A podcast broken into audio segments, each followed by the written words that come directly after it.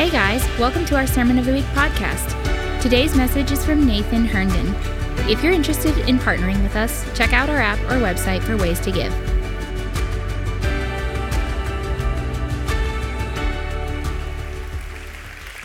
All right. Yeah, let's get, just give that Haiti Bible Mission team one more round of applause. Thank them for what they're doing. Ultimately, Jesus, a round of applause. So good. Um, if you missed our Wednesday night service, which 90% of you did, um, this past Wednesday you would have heard from the Haiti Bible Mission team, and man, so much good stuff was there. Uh, so I just want to thank those of you who came out uh, to Wednesday to hear from the Haiti Bible Mission team. I hope you enjoy those $100 bills that we handed out that night. Uh, that's a line just trying to get you to come out to the next one. Uh, but uh, yeah, guys, we, uh, we, we have to keep our hearts in tune with what God is doing here and in our homes but also in the nations. It has to be both. We don't get to choose one or the other. We don't get to say we like the local church or we, or we like missions. It's, we have to love them both the same. What God is doing in here, He wants to do out there. Uh, worship exists because missions doesn't, right? Or missions exist because worship doesn't, all right? So uh, we believe that here, and uh, we want to see the nations making much of Jesus. And so, uh, so it's really, really good. So, Thank you, uh, everybody who's serving in, uh, in beautiful ways uh, here and around the world. Um, we are continuing our, our Kingdom Family series this morning. This is, uh, we've got two more weeks, including today. So I'm speaking this week and then next week, and we're wrapping up this series. Has this been a good series for you guys? We've been trying to uh, handle this well. I, I sure hope.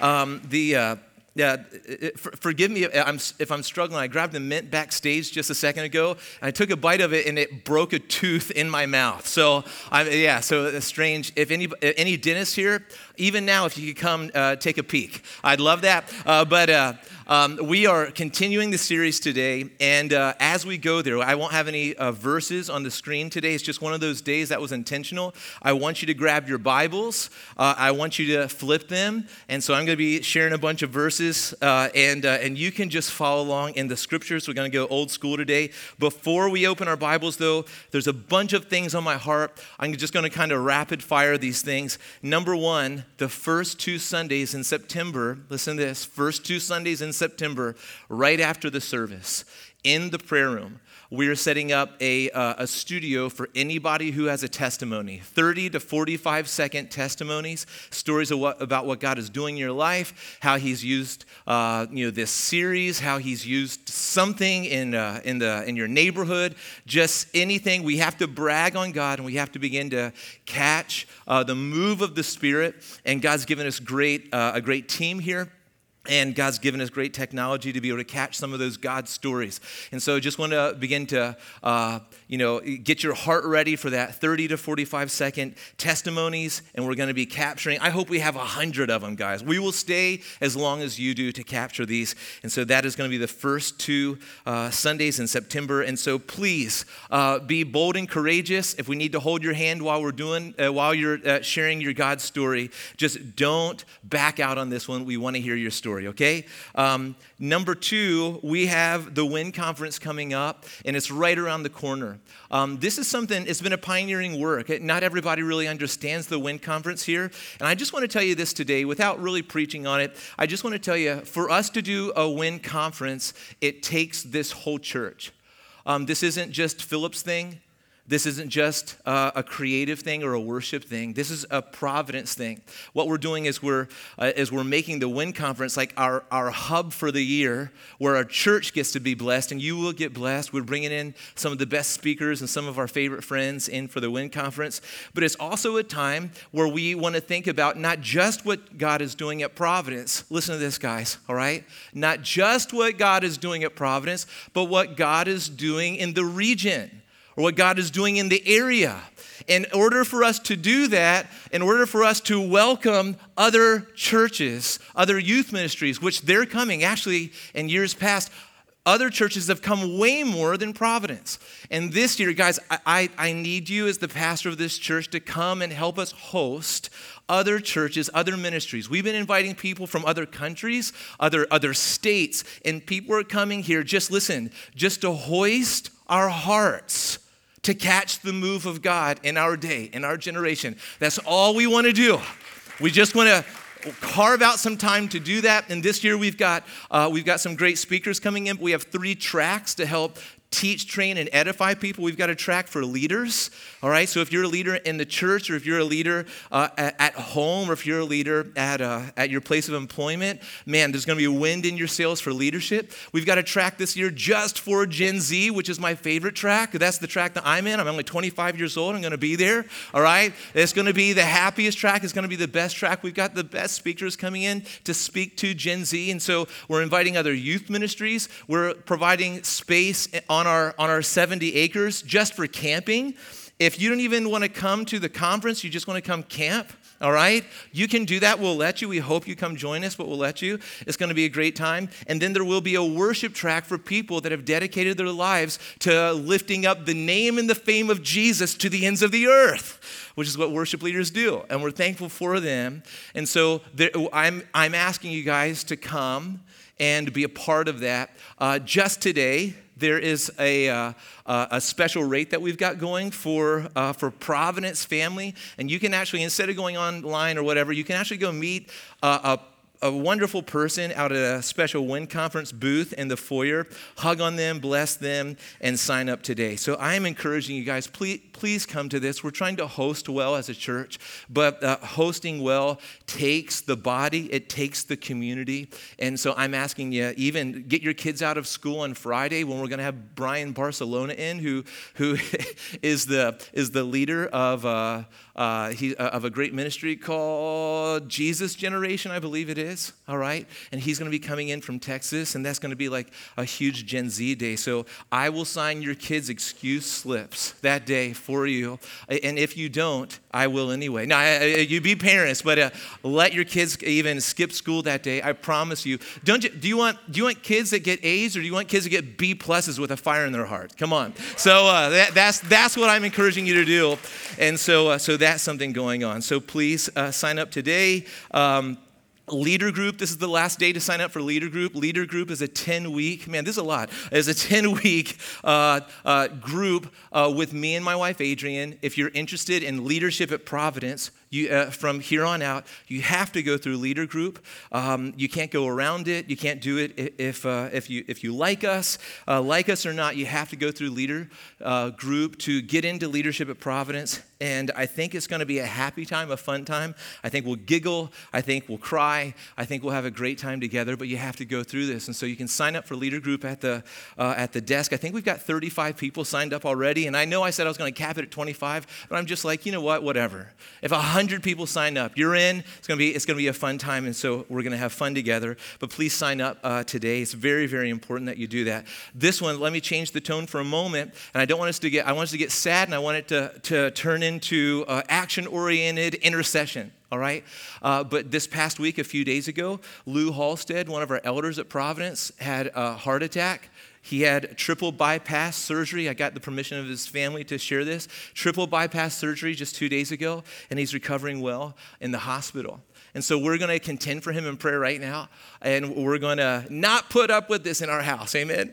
this is one of our finest. Lou, Lou uh, is, we see him on, on the stage. He's got a heart for Jesus. Uh, he, he's come out of the, like the Jesus movement, doesn't he? He's, he wears all the, all the, the flower shirts and stuff. He's, it's like he's from the original Anaheim Vineyard, you know, but he loves Jesus so much. And, uh, and he, he's so important and dear uh, uh, to us here. And so what I'm asking and what the family is asking is that you all don't pummel the family with how's he going, what's, what's he need, all right? If you want to know what Lou and Angela and the family need, ask us or ask Bennett, their oldest son, all right? but do, do not reach out to them, is, is our request. Uh, we will keep you posted as much as we can, but do pray for them, and then we will be supplying meals for them at least for a while. And so sign up for that today. But can we just can we just uh, cry out to God for a second? Let's let's get a, a militant here, all right, for a moment. So Heavenly Father, we cry out to you for Lou. We pray, Lord, uh, first of all, prayers of thanksgiving that, that uh, this was caught and the doctors had a successful surgery. But we pray that you would do what the doctors can't, uh, can't do heal him in record time, give him a whole new heart, give him a whole new everything that he needs, God, and bless this man. Heal up the family from this trauma. And we just bless them. And we declare today that Lou and his family and the legacy that he uh, leaves and the ministry that he has is going to be greater in his future than it has been in his past, God. And we just pray that the, what the enemy has attempted to do here, he would, uh, he would be extremely unsuccessful, and that Lou, God, would come out of this stronger in you and uh, with a better heart. In Jesus' name, we pray. Amen. Amen. Let's thank the Lord in advance. A round of applause for what God's going to do. All right. All right. So, we are going to be talking about kingdom family today, so grab your Bibles. If, if you want to open them to Ephesians 5 31 to 33, you can. I'm going to be whipping through that passage because it has been important to me during this series that I recap a lot. And if you're tired of the recaps, I, I, I don't apologize, but I do understand. Um, the, what I'm trying to do is, I, is I'm trying to, uh, instead of covering tons and tons and tons of ground, uh, with practical how to's. I'm trying to slowly build a biblical, theologically firm uh, doctrine of family in the church. How many of us know that family gets a bad rap, and it kind of should? It's a, it's a place that has caused a ton of pain, but that wasn't God's original design. Amen? God's original design is that family was way more happy, way more holy, and way more powerful and fulfilling originally. And we want to tap into God's original design. Amen? So we're slowly building a foundation. We've, we've read through Ephesians. We started with Ephesians chapter 5, 31 to 33. Here's what we mined out of that. Number one, marriage is a covenant union, it is not a contract. It is a blood covenant union. It, you, you don't remove marriage by signing a document. Marriage is a covenant union, not a contract. And we've been trying to press into that. Number one, we said marriage is starting a new family. Here's what's not starting a new family is shacking up with somebody and just telling your family, hey, you have to respect what's going on here. That is not starting a new family. Families start with covenant. Families start with covenant promises. That's a new family. Don't try to wield authority that you don't have if you're operating in the perversion of marriage, all right? Just by kind of living together and then demanding. You, don't have the authority that you're looking for there. You have to operate in covenant. All right, so it's starting a new family. Did that come off too strong? Like, is someone texting me here? Like, yeah, like, like knock it off. Uh, but uh, here's the other thing. We said we said this, and this should all be recap. But but it's like every time I say this, it, it hits a different way. So I'm just going to keep saying it. Number uh, three, we said that the context for sex is not love. Guess what the context for sex is? Covenant. Right? So many of us say, well, we loved each other. We, we, we were just so in love. And I say, man, that is great. Love is great. It is not what green likes sex. Guess what green light sex? Covenant does. Covenant does. And so, man, that is a that is a, a crazy thing to say nowadays in hookup culture when you have body counts and you celebrate all that stuff. But you know what body counts in the kingdom originally? Is your husband or your wife. that is your body count. No one to compare your spouse to. All right? So the context for sex is covenant. And then we said that marriage is ultimately about Jesus. I think so many of us think that marriage is, is ultimately about me finding my soulmate. It's not. Your soulmate's not your spouse. Your soulmate is a man named Jesus all right? So I think so many of us, we've gone into marriage hoping that marriage would ultimately satisfy us. Let me, let me save you some time right now. Marriage will not satisfy a thing if you're not first and foremost satisfied by a man named Jesus. Marriage is ultimately about Jesus. What, what, what the marriage is, is, is this God's greatest walking, living, breathing illustration of this is the kind of relationship that I want to have with my people. I want it to be spicy. I want it to be intimate, but it's got to be built on covenant, and then I don't let you go. So, marriage is ultimately about Jesus. And if you're married, listen, your marriage and holding on to your marriage and covenant keeping love is proclaiming to the world the kind of God that we follow. All right? This is all recap, right? All right, good. Now, then, after, after we hammered that, we, uh, we looked at God's original design for family in Genesis chapter 1 and chapter 2. And we said that family, we said that relationships, they have a designer. In other words, you did not design family. And if you're trying to, you need to stop Because family and the dream for family did not come from you, did not come from this culture, did not come from this world. The dream for family and marriage and love and sex and beauty and children, it came from God. It was His idea, it was His design. So the goal of family is not to figure out how you do it. The goal of family is to figure out how God designed it. Hello. You do you doesn't work in the kingdom. The goal is not self discovery. Well, how do you define marriage? How do you define family? How do you define fill in the blank? Well, it doesn't matter. We need less of our opinions, uh, uh, less of, less of my opinion, and more of the heart and the dreams and the truth of God and His design for marriage. It should be no mystery if you're trying to operate outside of God's design, why it doesn't work and why you feel broken and why it feels like I'm working uphill both ways. Listen, because you are. You're not the designer. You need to know the designer, then submit your relationships and your whole life and your whole everything to He who designed what you're after. All right, he's not trying to help you express yourself or figure out, figure out how you do it. He's trying to show you how he does. And that's the best place for you and me. And then we had a, a, a Sunday where I, I just talked about when you're seeking a spouse, and we, we opened up the book of Genesis and we looked at Isaac and Rebekah, and, and I basically said this. I had to fix it later because I kind of had a mental block that Sunday, if you remember. Uh, but uh, here's, here's what I was trying to say that day is the number one priority when seeking a spouse is, the, is you're looking for the kind of person that they are. If you read through the account of, of Isaac and Rebekah, you'll see that Abraham, Isaac's father, sent his greatest, most trusted servant to the, to the land of his family to find a spouse for a son. So Isaac was not even a part of the picture. Isaac's dad was not even part of the picture. Isaac's uh, most trusted servant was the one pioneering this movement. Why? It's because it's obvious the kind of person that you walk into a marriage covenant with is the kind of person, not just if you're attracted to them or not. Uh, looks are good, they're just not first. So we, we saw in the account of Isaac and Rebekah that the number one priority in marriage is the kind of person they are. Listen, this flies in the face of our culture. You know what our culture says? Our culture says that it's the kind of person you're attracted to. It's the kind of person you're attracted to. All right? Are you attracted to dudes with muscles? Are you attracted to girls who drive trucks? Are you attracted to, you know, and in this culture, you can be attracted to anything that you say that you are. Tractors, right?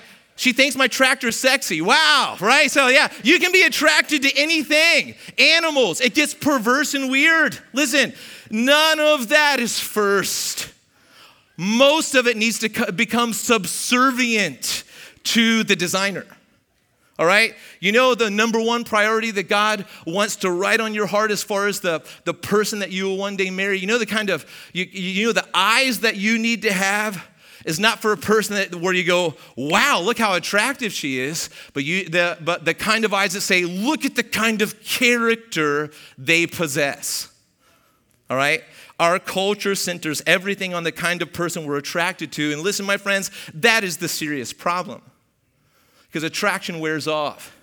Attraction changes. But if you've married a person who, who has the heart of a champion, the heart of a warrior, uh, warrior, the heart of gold, the, someone that first and foremost treasures Jesus above all other things, that is actually where you start. So you look at the heart of the person, and that flies, uh, that flies crazy style in the uh, against the culture, against the, the current of our culture. I'm just calling you guys, if you're in the place where you have to make the second greatest decision of your life, the first is following Jesus, receiving Him as Lord and Savior. The second one is who you marry. If you have the weight of that decision, begin to look at the heart first. It's my greatest advice on this one, all right? This is all recap, right? Today, I'm discussing with my last few moments uh, biblical masculinity. And it's such a small subject, I can do it in 20, right? So uh, I'm going to try. Most of it is recap, but if you turn your Bibles to Matthew chapter 3, um, the, the, it is recap because I did a series called Being a Man last year. It's actually last October. We spent most of the month of October looking at what biblical masculinity is. Let me tell you why I'm talking. I'm starting with biblical masculinity instead of biblical femininity. It's not because men are more important than women. That is not it at all. It's because we're getting it wrong the most when it comes to masculinity. Did you know this? That that the biblically speaking, men bestow identity on a generation.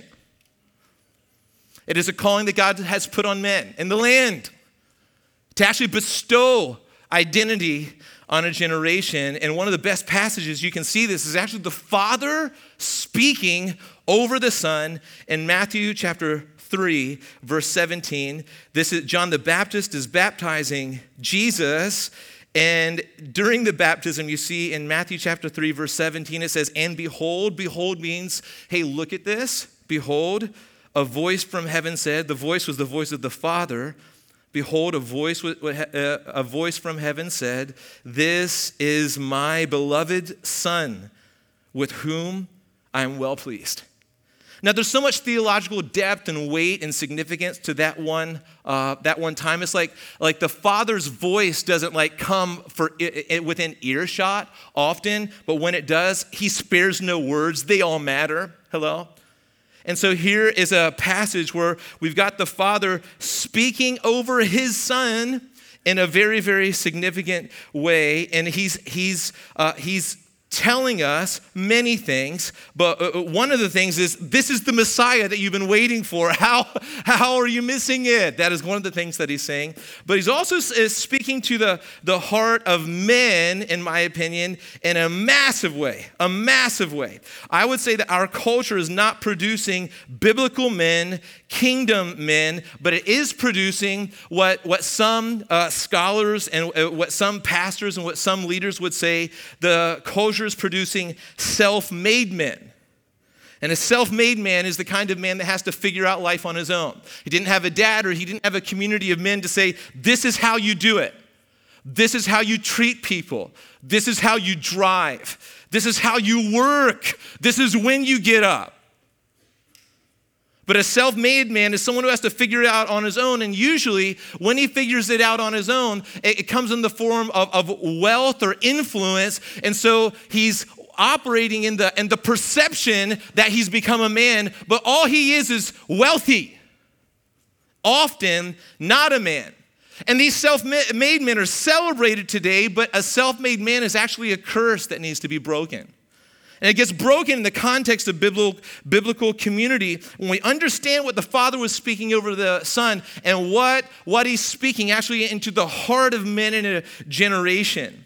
A self made man is an uninitiated man, someone that's never had a community of men to tell him that he is a man, how, why, and when. It's an uncertain man, someone that, that's operating insecurity and, and usually just does what everybody else thinks he should do and has, has no backbone to stand against the current. Or, uh, or we could just say it like this this is how they say it on the street, I think, but it's like just you're like a boy in a man's body. Do you know that masculinity has no age? Just because you're 50 years old does not mean that you're a man, and just because you're 17 doesn't mean that you're not.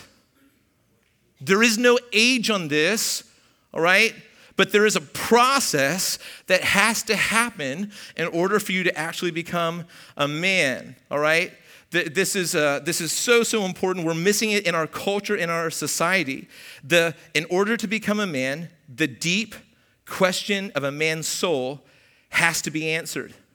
And when it is not answered, usually you see, I'll just call them men, but self made men uh, walking in self promotion. You see that? Did you see what I did? Did you see what I did? Did you see what I did? And it gets annoying because their question hasn't been answered. Self promotion, insecurity. They're afraid to take a stand anywhere. They shy away from everything. They operate in passivity. Uh, they, they cover up their lack of masculinity with niceness. Do you know that, that real biblical men are, are meek? Do you know what meek means? That you're like, you, you know how to use a sword and you also know how to keep it sheathed. All right? So it's not that you're not dangerous, it's that you're not a danger. You're a man. And, and then also, then, that, then uh, uh, self-made men also operate in a whole lot of anger because if you if you supply a decade or two or three to, to your heart where your heart has never had the question answered this, this, this, this question that God wrote on our image. If you never have that question answered, you get angry and you take it out on others. All right? So that's self made men. And then our culture is also producing what, what we hear is it's like a, you know, this is like we hear a lot about toxic masculinity. It's not biblical masculinity. Biblical masculinity in general is not toxic. Biblical masculinity is, is, a, is a fresh drink to society. Toxic masculinity is, listen, it's not masculinity at all. Toxic masculinity is, is, is selfishness, it is arrogance, it is abusiveness. Toxic masculinity uses people instead of serves people, blames people instead of taking responsibility. That's toxic masculinity, all right? And it hurts, it hurts the world. Uh, on the other hand, we're losing a biblical masculinity. Big, biblical masculinity is strong and it's dangerous, but it uses its strength to serve, protect, lay down lives, empower, and ultimately take responsibility. That's biblical masculinity. Proverbs chapter 17, verse 6 says this Grandchildren are the crown of the aged, and listen to this the glory of children is their fathers. The glory of children is their fathers. The, in other words, the beauty of children. Where children get their beauty is not in being uh, handed out a bunch of cash or not being, you know, being put in the position of this or it's not what you can afford. The beauty of children is their fathers. Now that is weighty and significant. Here's my question. What if we remove fathers from children? And that is exactly what is happening in our society. There's a 54% divorce rate. More than that, uh, many, many kids are, they, they know who their dad is, but their dad doesn't live in their house. And then a, a countless multitude of children just don't know who their dad is. And they're not losing their fathers to war, they're losing their fathers to bad decisions of just of absence. And this is where many of us find ourselves with a deep ache for a father. I don't want to be a self made man. I want you, dad, or I want you, spiritual fathers, to help me become a man.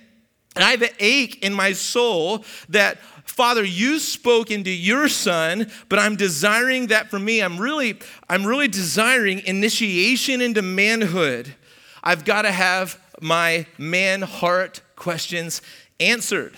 So, Matthew 3, like we just read, behold, a voice from heaven said, This is my beloved Son, with whom I'm well pleased. This speaks to a few things that, that men are supposed to do for a generation to promote biblical masculinity instead of toxic masculinity. Here's the first one is that fathers bestow identity.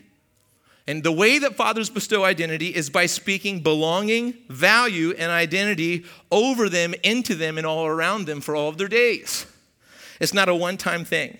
What that looks like is this when it says, And behold, a voice from heaven said, so in other words, this is the Father speaking, not, not sending out a vibe, but actually saying the words with his own mouth. He's saying this. He says, This is mine. Now I want to stop right there because this is what the Father is speaking over the Son. He's saying, Son, you're mine. You are mine. Like it or not, you're mine. You belong to me like it or not, whether you, if you want to run from me like the prodigal, even in the pigsty, you will be mine. You can't escape the mindness that you're operating under. It's belonging. It's belonging. This is what a, genera- a generation of young boys has no clue whose they are. Whose they are. You want to, dads, if you don't know how to parent, listen, you don't need to grab the next book. You need to start speaking mine over your kids. It's the word to speak, you are mine, you are mine. And then it says, you are my beloved. So what fathers do in, in the same lane as the heavenly father is they not only speak belonging, but they speak value. You are mine and you are beloved. You are loved. You are loved. You are my beloved. Speak that over. John Eldredge, in his book, Fathered by God, says this Before a boy can become a man, he must know that he is his father's beloved, the apple of his eye. Now, lots of times we say people don't need to know they're loved. That's sissy. That's what. No, no, no. It is the foundation to masculinity. You have to know you're loved. And you have to know you're loved. Mom's love is so ridiculously important, but you have to know you're loved by your father or a community of men have to call you beloved. It is so important in the masculine journey. And G- listen to this Jesus at his baptism knows that he knows that he knows. It's spoken to him, but publicly, he knows that he is adored by his dad. You hear that? His dad's not ashamed of him. I think this is the difference for me. I, have I had a, a, stepdad who was a father, or who was uh, you know a stepfather to me. He was a farmer, and uh, I was kind of like his right hand man, some between, you know, 12 and 15, 16 years old. He taught me how to drive a truck when I was 12. He taught me how to shoot a gun about the same time. In fact, I drive around the farm in his old truck with a loaded gun. It was fun. When I came home from school, I would grab my gun, I'd go shoot geese or really whatever I wanted because it was, it was crop damage. You know, it was great to break the law with my stepfather's, uh, you know, uh, approval. It was wonderful, but uh, I, I, felt like I was I was empowered. It's like this guy trusts me with a loaded weapon. This guy trusts me in his pickup truck. There was something significant about that. But he worked me like a slave. Used me like a dog. And, and, and the thing is, I knew I was useful to my stepdad, and I wanted his approval so much that my answer was just always yes, yes, yes, yes. Whenever he'd ask me to do something, I never wanted him to feel like he like I was letting him down. It's the cry of the young man's heart. I want to be accepted by a man that I watched wrestle wild mustangs down to the ground, then sit on them. I was like, that is a strong man. I'm gonna do anything I can to be accepted by him. And I was going after his acceptance like crazy. The problem is that is not kingdom. You don't strive to, and, and let yourself be used so someone will like you for your usefulness. That's not sonship. That's not kingdom. That's how not how the Father works. Do you know that, that Jesus had the Father speaking, You are mine, I'm pleased with you, I'm proud of you, before he even started his earthly ministry. So the Father's not saying, Good job, you did exactly, you're so useful to me, boy. You did exactly what I asked you to do. That is not what the Father is saying.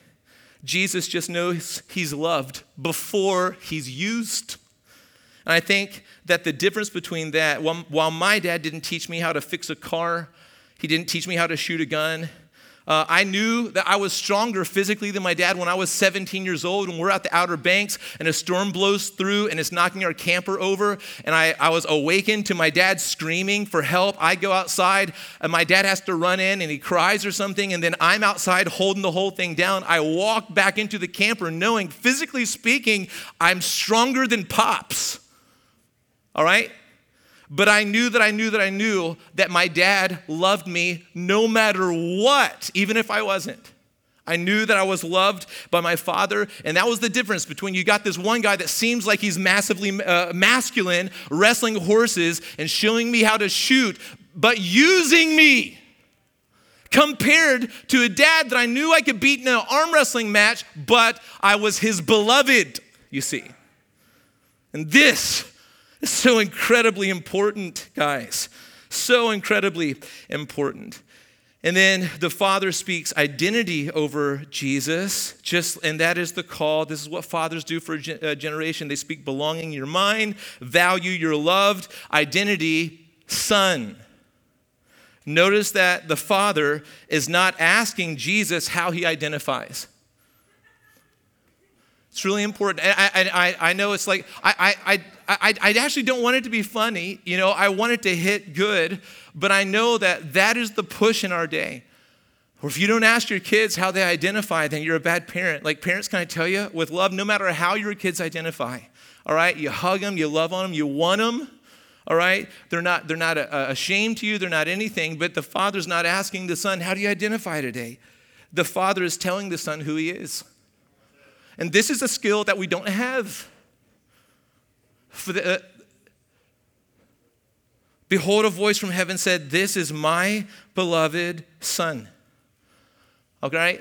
If your son comes to you and says, You know, I feel like a girl today, you say, You know what? Your feelings are weird. You can feel different things on different days. I just want you to hear from me that you're not a girl, you're my boy. Hey, dad, I'm kind of feeling like a cat today, your daughter says. Well, you can feel like a cat all you want. Lick, lick your hands, pretend they're paws. You are loved by me.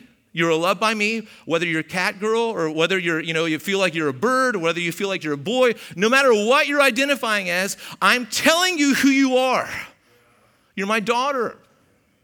And so, we're, since we're losing biblical masculinity, we're losing identity in a society. It's no wonder that a society is trying to destroy all masculinity and call it toxic. because we need it so badly. It is really one of the ways that the kingdom operates. All right. I'll say this, though, that if masculinity or femininity is not bestowed by fathers, it will be sought out and defined on its own. The Father's answer Fathers answer the question of a man's soul. And the, the, the question of a man's whole soul is the second half of Matthew chapter 3, verse 17. The first half is, This is my beloved son. That's what fathers speak over a generation. This is my beloved son with whom I am well pleased. That's the answer to the masculine heart. Are you pleased with me? Am I the apple of your eye? Do you think that I have what it takes? Am I strong enough, brave enough, courageous enough? I don't feel like it, Dad. I need to know what you say. And the father says to his son, the father that speaks to the, when you're just speaking, you're not speaking to the kid's brain, you're not speaking to the kid's ear, you're speaking to the kid's soul. You have what it takes. And often, dads don't know how to say that. They've never had someone do that for them, but that speaks to the question of a man's heart. That's what the Father is speaking over Jesus. You have what it takes. I know that you're going to do what I assigned for you to do. I know who you are, I know whose you are. And that is the question Do I have what it takes? With whom I am well pleased. That is a, a message that so many children have just not heard from their fathers. Where when they ask the question, Do you like me? Are you pleased with me? Do I belong here? The answer is, I am pleased with you. I am delighted in you. I am proud of you. It's not about accomplishment, it's from day one. You're mine, you belong, and I know that you've got what it takes. Something that, you know, if, if even infants don't hear this and feel this, there's something happens in their soul. All right, this is not. This is before Jesus started his ministry. This is uh, this is not based on past accomplishments. This is based on pleasure, pleasure in the beloved. In this case, pleasure in the Son. That's why love is so powerful. It, it becomes the pathway where other masculine messages can travel on. But if you don't have that, if you don't have love established, you're just going to be macho, but on the surface, not to the soul. I'm just recommending that uh, this morning that, that that statement is the answer to the question of a man's heart. You have what it takes. Now, let me say this that the question must be answered by fathers. It must be answered by fathers or a community of men. The question cannot be answered by moms or grandparents, grandmoms, or a community of women, as well intentioned as they may be and as strong and powerful as they may be, as, as strong as they wield the word or the spirit, they can't answer that question for a young boy. Moms are amazing, but they can't a- answer this question for their sons. And you know who else can't answer the question is, is wives. Wives are wonderful, but they can't answer that question for their husbands. And many men get married hoping that, hoping that their wife will, will answer this question Am I a man? Am I a man? Am I a man? Wives, let me tell you, when you're looking for a husband, this is what you look for first. Do they know who they are, whose they are? Have they had the question answered? Who are the men in their life? Did they have a dad? If not, who's their spiritual dad or dads? I need to know these men. Need to know these men that have helped shape and make my potential husband. I need to know. Because listen, wife, as much as you love your husband, as much as you believe in him or respect him, you can't make him a man. That's not how it works. It's not how it works. The, the, it, when this question isn't answered, what happens is uh, we're just calling this the father wound. I would say, I don't, I don't know if, if any man gets out alive on this one. Because even the best earthly fathers wound their sons and daughters. You just don't get out. Like you, you, there's, listen, we're imperfect and we fail. We operate in anger, yelling, what, whatever. We, we say stuff.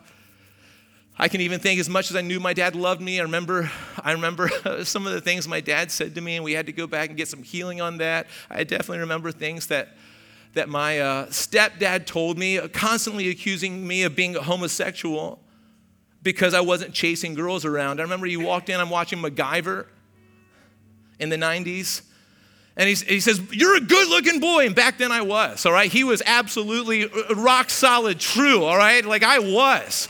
You know, like some of this extra flubber and stuff that I have now, like I'm telling you, you couldn't see that. I was just like, I was a farm boy. It's just, I needed to have my shirt off. I really did. I, pr- I promise you, you would have liked what you saw, okay? But, uh, but he walks in and, he's, and he says, You're a good looking boy. Why don't we have just, why don't you have girlfriends? He said, Are you gay or something?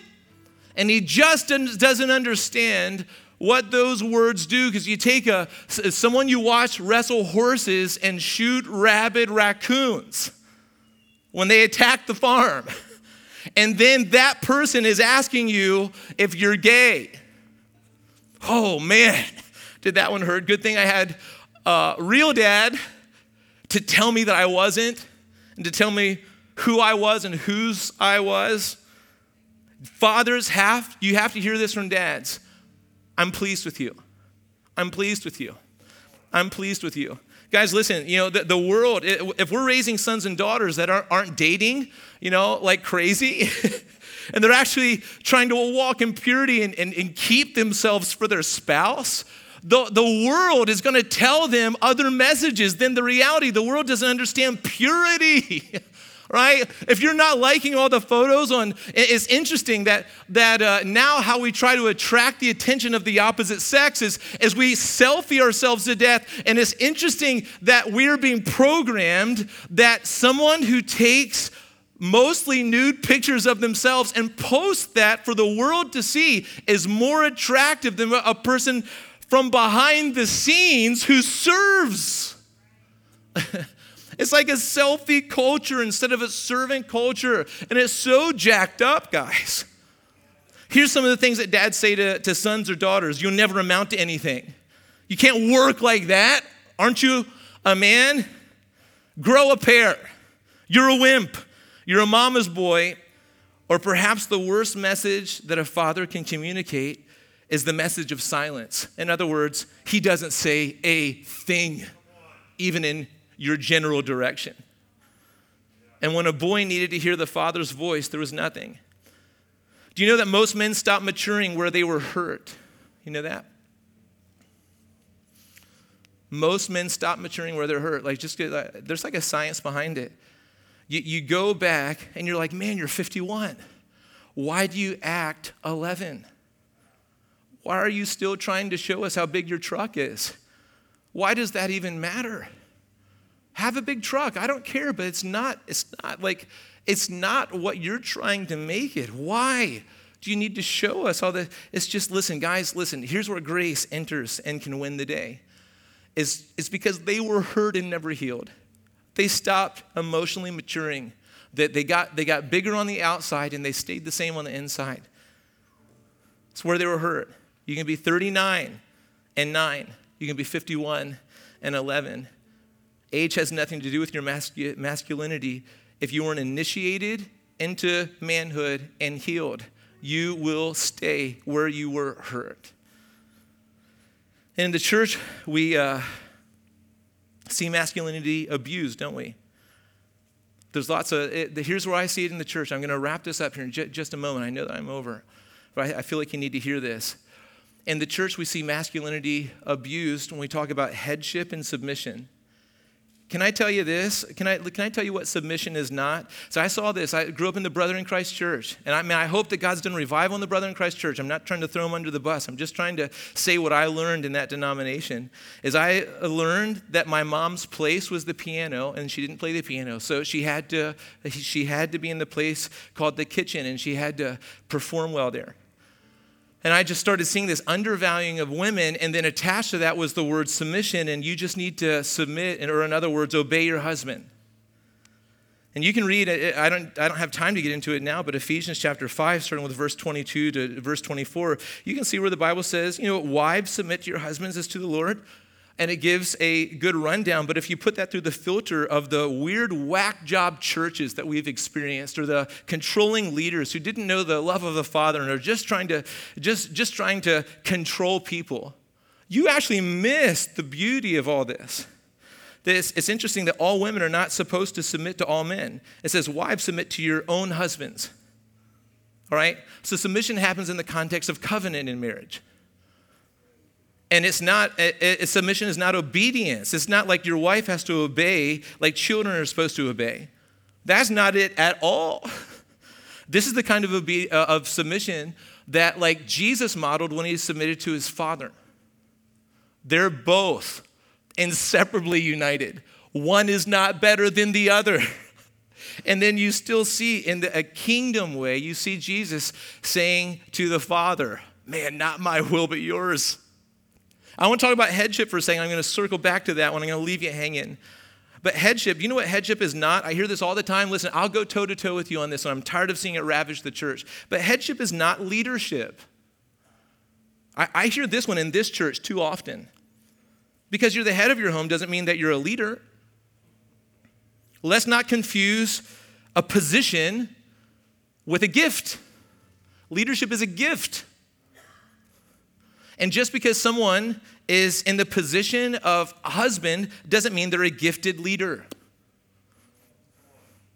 Just because you're a husband does not mean that you know how to lead. Headship is a responsibility, it's not a leadership gift from the Holy Spirit. And sometimes husbands are in the position, biblically speaking, of head, but their wives are the more gifted leader. And in controlling churches, you, have got, you got this, this pressure for husbands to lead and lead and lead and lead and lead. You're the head, you're the head, you're the leader, you're the leader. That's not what it means. In, in real headship in, in the home, a husband should be able to recognize, man, I'm not as good of a leader as my wife. And because he's a man, that does nothing to his identity. And he says, I need help here. Can you lead? Man, real biblical masculinity, real headship in the home actually frees women up to be who they are. It doesn't squelch them down to kitchen stoves.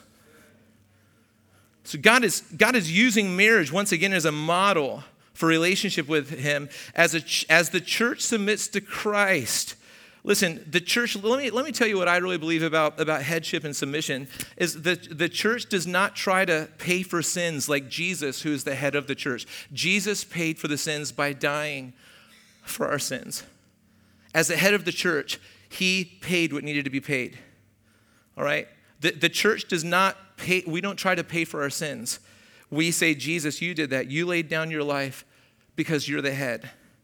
So, biblical headship and submission is, is wives allowing husbands to die first. You got to hear this. It's wives allowing husbands to die first.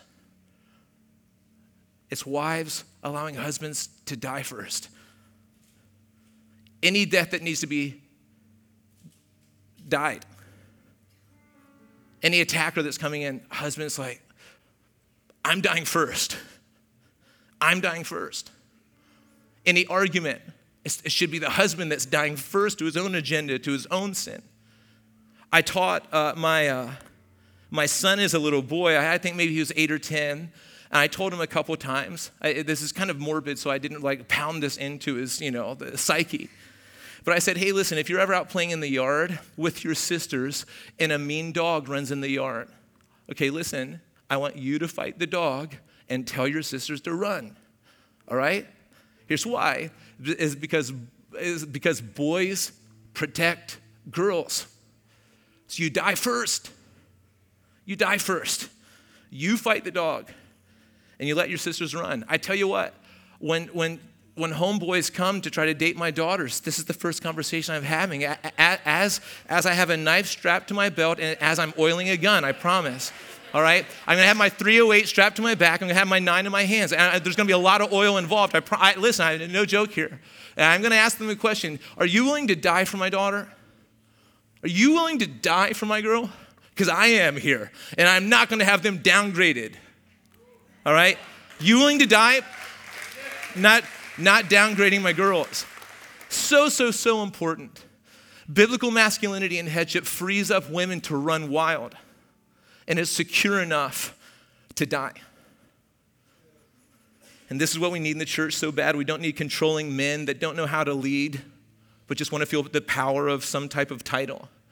We need to have leaders in the church that just know how to die and see, uh, and unafraid of other people's greatness.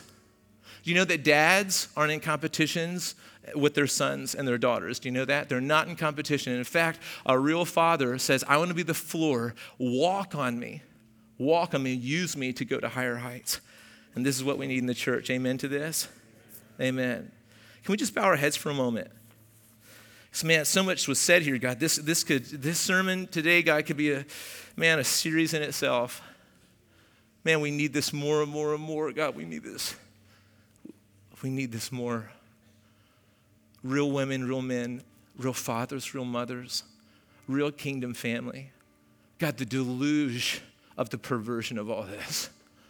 And we just purpose in our hearts that we're not going to be angry at the world.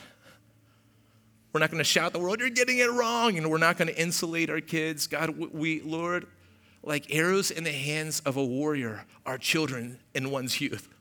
Let us disciple and train our kids and shoot them into the darkness. Use our children, God, in powerful ways, full of your spirit, carrying your presence. But God, I just pray specifically for men right now that just need some healing, that have never been initiated, that have been celebrating the reality that they're quote unquote self made. God, just this morning, we just ask, Lord, that you would touch them, you would minister to them, you would heal them right where they're at. Then just, just be bold for a moment. Just ask the Father for this, for masculine initiation as sons. God, speak this into hearts. Speak this over your boys here. Let us be mighty men in these days, not controlling, not just nice, but strong like you've called men to be. We just bless you, God. We just I pray for every family here. I pray for every person here. I just pray for people, God, that we could grasp a hold of this. The Holy Spirit just come and do what you do in power now. I ask and I pray these things in Jesus' name. Amen. Thanks for checking out our Sermon of the Week. If you have questions or would like to get connected, download our app or visit us at providencecommunity.org.